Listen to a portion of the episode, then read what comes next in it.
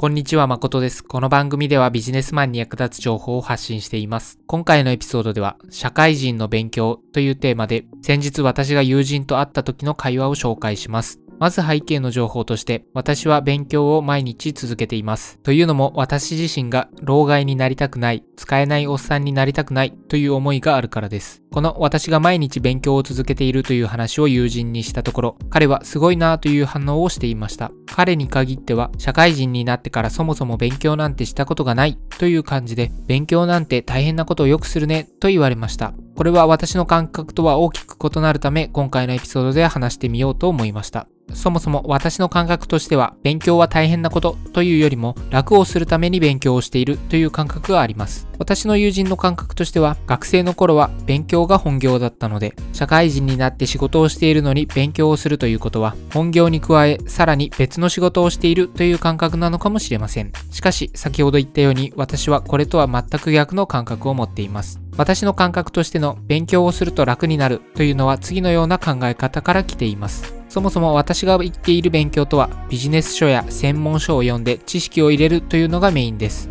そして私の感覚としては本を読むことは頭のいい人から色々教えてもらうことと同じだと思っています。なので勉強をすることによっていつもの仕事が少しずつ楽に進められるようになっていく。本を読まなければ自力で解決しないといけなかったものも本を読むことによってその解決策やそのヒントをもらえると思っています。ゲームの攻略本で例えると分かりやすいかもしれません。ゲームの攻略本を読んだ方が楽にゲームを攻略できますよね。それと同時に本を読んでスキルを身につけた方が楽に仕事を攻略できるという感覚です。多くの人は仕事が忙しくて本なんて読む時間はないと言いますが、ゲームの攻略本で考えるとかなりおかしなことを言っていることがわかると思います。例えばゲームで詰まっていてなかなか先に進められないという友達がいたとします。そんな時あなたはそんなに困っているなら攻略本でも読んだらと言いますが彼はゲームの攻略をしようとしていて忙しい今は攻略本なんて読んでいる暇はないと言ったとします。そう言われたらあなたはん？となりますよね。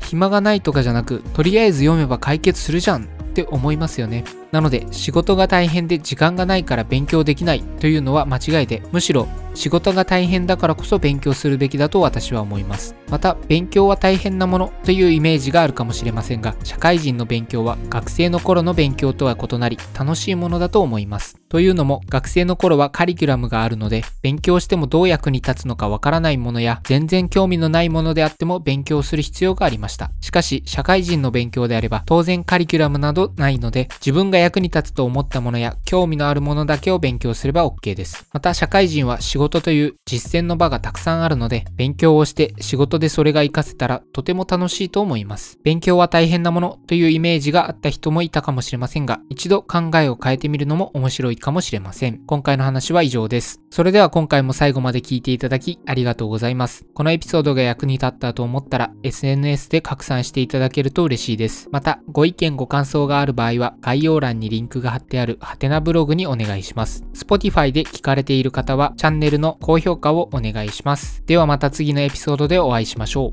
う。